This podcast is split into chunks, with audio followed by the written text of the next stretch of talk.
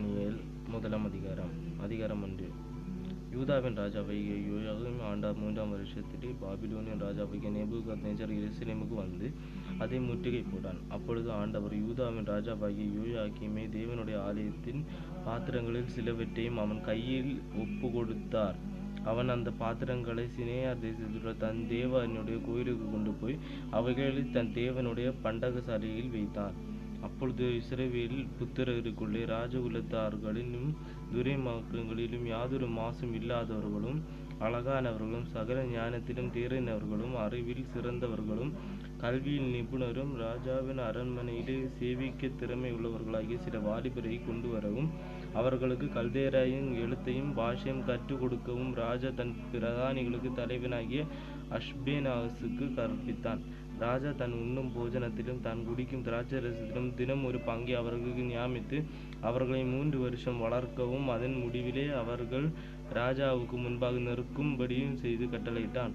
அவர்களுக்குள் யூத புத்திரராகிய தானியர் அனனியா மிஷாவேல் அர அசாரியா அசரியா என்பார்கள் இருந்தார்கள் பிரதானிகளின் தலைவன் தானியலுக்கு பெல்தஷ் பெல்தெஷத்தார் பெல்தெஷசார் என்றும் அனனியாவுக்கு சாத்ராக் என்றும் மிஷாவேலுக்கு மேஷேக் மேஷாக் என்றும் அசரியாவுக்கு அபே அபேத் நேகா ஆபேத் நேகா என்றும் மரபேறிட்டான். தானியல் ராஜாவின் போஜன அவர் பானம் பண்ணும் திராட்சை ரசத்தினாலும் தன்னை தீட்டுப்படுத்தல் ஆகாது என்று தன் இருதயத்தில் தீர்மானம் பண்ணிக்கொண்டு தன்னை தீட்டுப்படுத்தாதபடி பிரதானிகளின் தலைவனிடத்தில் வேண்டிக் கொண்டான் தேவன் தானியலுக்கு பிரதானிகளின் தலைவனிடத்தில் தயவும் இரக்கமும் கிடைக்கும்படி செய்தார். பிரதானிகளின் தலைவன் தானியலை நோக்கி உங்களுக்கு போஜனத்தையும் பானத்தையும் குறிக்கிறது குறிக்கிற ராஜாவாகிய என் ஆண்டவனுக்கு நான் பயப்படுகிறேன். அவர் உங்களோட ஒத்த வாலிபரின் முகங்களை பார்க்கிலும் உங்கள் முகங்கள் வாடி போனவைகளாக காணப்பட வேண்டியதென்ன? அதனால் ராஜா என்னை சிறைச்சேதம் பண்ணாரோ? என்றான்.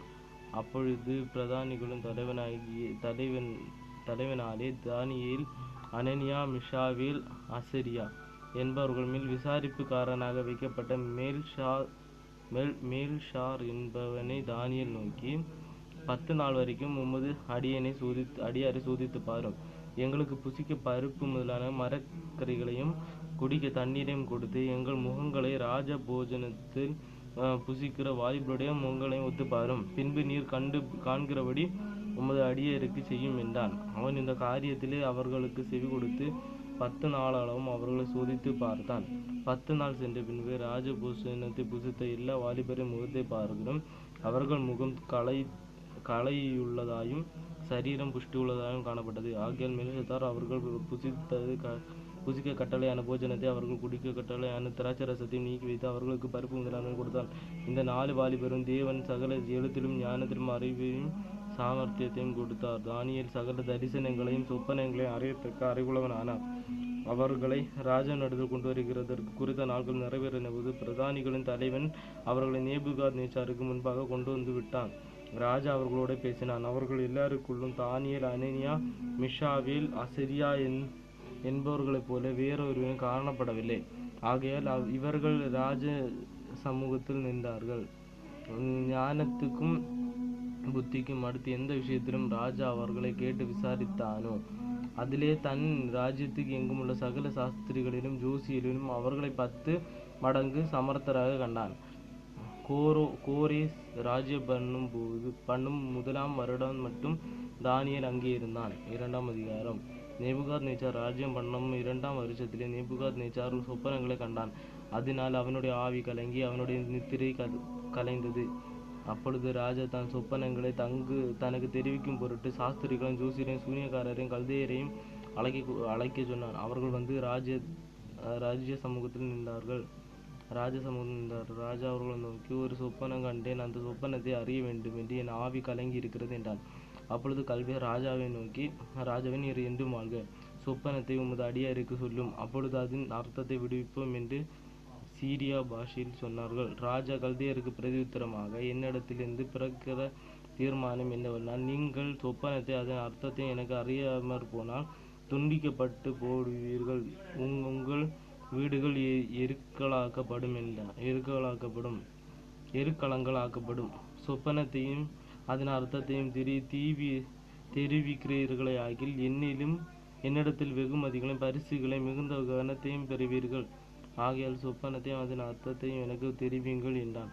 அவர்கள் மறுபடியும் பிரதியுத்தரமாக ராஜா அடியருக்கு சொப்பனத்தை சொல்வாராக அப்பொழுது அந்த அர்த்தத்தை விடுப்பேன் என்றார்கள். அதற்கு ராஜா பிரதித்திரமாக என்னிடத்திலிருந்து தீர்மானம் பிறவாதபடினாலே நீங்கள் காலதாமதம் பண்ணும் ப- பண்ண பார்க்கிறீர்கள் என்று நிச்சயம் எனக்கு தெரிய வருகிறது. காலம் மாறுமென்று நீங்கள் எனக்கு முன்பாக பொய்யும் புரட்டுமான வி- விசேஷத்தை சொல்லும்படி எத்தனை பண்ணி இருக்கிறீர்கள் நீங்கள் சொப்பனத்தை எனக்கு தெரிவிக்காமற் போனால் உங்கள் எல்லாரையும் இந்த ஒரே தீர்ப்பு பிறக்கிறது பிறந்திருக்கிறது. ஆகிய சொப்பனத்தை எனக்கு சொல்லுங்கள். அப்பொழுது அதன் அர்த்தத்தை உங்களால் காண கூ- கா- காண்பிக்க கூடும் என்று அறிந்து அறிந்து கொள்வேன் என்றான். அது கல்தைய ராஜ சமூகத்தில் பிரதித்திரமாக ராஜா கேட்கும் காரியத்தை அறிவிக்கத்தக்க மனுஷன் பூமியில் ஒருவனுமில்லை. ஆகையால் மகத்தும் வல்லமையான எந்த ராஜாவும் இப்படிப்பட்ட காரியத்தை ஒரு சாஸ்திரத்திலாவது ஜோசியரிடத்திலாவது கல்தியரிடத்தாலும் கேட்டதில்லை. ராஜா கேட்கிற காரியம் மிகவும் அருமையானது. மாம்சமாக இருக்கிறவர்களோடு வாசம் பண்ணாத தேவர்களே ஒழிய ராஜ சமூகத்தில் அதை அறிவிக்கத்தக்கவர் ஒருவரும் இல்லை என்றார்கள். இதன் மித்த ராஜா மிகு மகா கோபமும் உக்கிரமும் கொண்டு பாபிலோனிலே இருக்கிற எல்லா ஞானிகளையும் கொலை செய்யும்படி கட்டளையிட்டான். ஞானிகளை சு- கொலை செய்யப்பட வேண்டும் என்கிற கட்டளை வெளிப்பட்ட போது தானியலையும் அவன் தோழர்களும் கொலை செய்ய தேடினார்கள். பாபிலோனின் ஞானிகளை கொலை செய்ய புறப்பட்ட ராஜாவினுடைய தலையாசு தலையாரிகளுக்கு அதிபதியாக அரியோகோடை தானியோ யோசனையின் புத்தியுமாய் பேசி இந்த கட்டளை ராஜாவினால் இத்தனை அவசரமாய் பிறப்பிக்கிற காரணம் என்ன என்று ராஜாவின் சோ சேர்வைக்காரனாகிய அரியோகினிடத்தில் கேட்டான். அப்பொழுது அரியோகு தானியலுக்கு காரியத்தை அறிவித்தான். தானியேல் ராஜாவினிடத்தில் போய் சொப்பனத்தின் அர்த்தத்தையும் ராஜாவுக்கு காண்பிக்கும்படி தனக்கு கவனம் கொடுக்க விண்ணப்பம் பண்ணினான். பின்பு தானியல் தன் வீட்டுக்கு போய் தானும் தன் தோழரும் பாபிலோனின் மற்ற ஞானிகளோடு கூட அழியாதபடிக்கு இந்த மறைப்பொருளை குறித்து ப பரலோகத்தில் பரலோகத்து தேவனை நோக்கி இரக்கம் கேட்டதற்காக அனனியா மிஷாவில் அசரியா என்னும் தன்னுடைய தோழரும் இந்த காரியத்தை அறிவித்தான். பின்பு ராகாலத்தில் தரிசனத்தில் தானியலுக்கு மறைபொருள் வெளிப்பட்டது. அப்பொழுது தானியல் பரலோகத்தில் தேவனை ஸ்தோத்திரித்தான் பின்பு தானியல் சொன்னது தேவனுடைய நாமத்தை என்றென்றைக்கும் உள்ள சதா காலங்களில் ஸ்தோத்திரிக்கு ஸ்தோத்திரம் உண்டாவதாக. ஞானம் வல்லமை அவருக்கு உரியது. அவர் காலங்களையும் சமயங்களையும் மாற்றுகிறவர். ராஜாக்களுக்கு அள்ளி ராஜாக்களை ஏற்படுத்துகிறவர் ஞானிகளுக்கு ஞானத்தையும் அறிவாளிகளுக்கு அறிவையும் கொடுக்கிறவர். அவரே ஆழமும் மறைபொருளுமானதை வெளிப்படுத்துகிறவர். இருளில் இருக்கிறதை அவர் அறிவார். வெளிச்சம் அவரிடத்தில் தங்கும். என் பிதாக்களின் தேவனே நீர் எனக்கு ஞானமும் வல்லமையும் கொடுத்து நாங்கள் உம்மிடத்தில் வேண்டிக் கொண்டதை இப்பொழுது எனக்கு அறிவித்து ராஜாவின் காரியத்தை எங்களுக்கு தெரிவித்தபடியால் உம்மை துதித்து புகழறேன் என்றான்.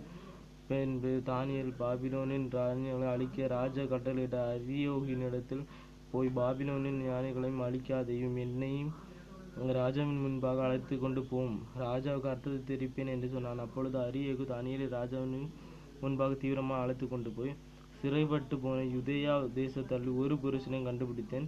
அவன் ராஜாவுக்கு அர்த்தத்தை தெரிவிப்பான் என்றான். ராஜா பெல் திஷத் ஆ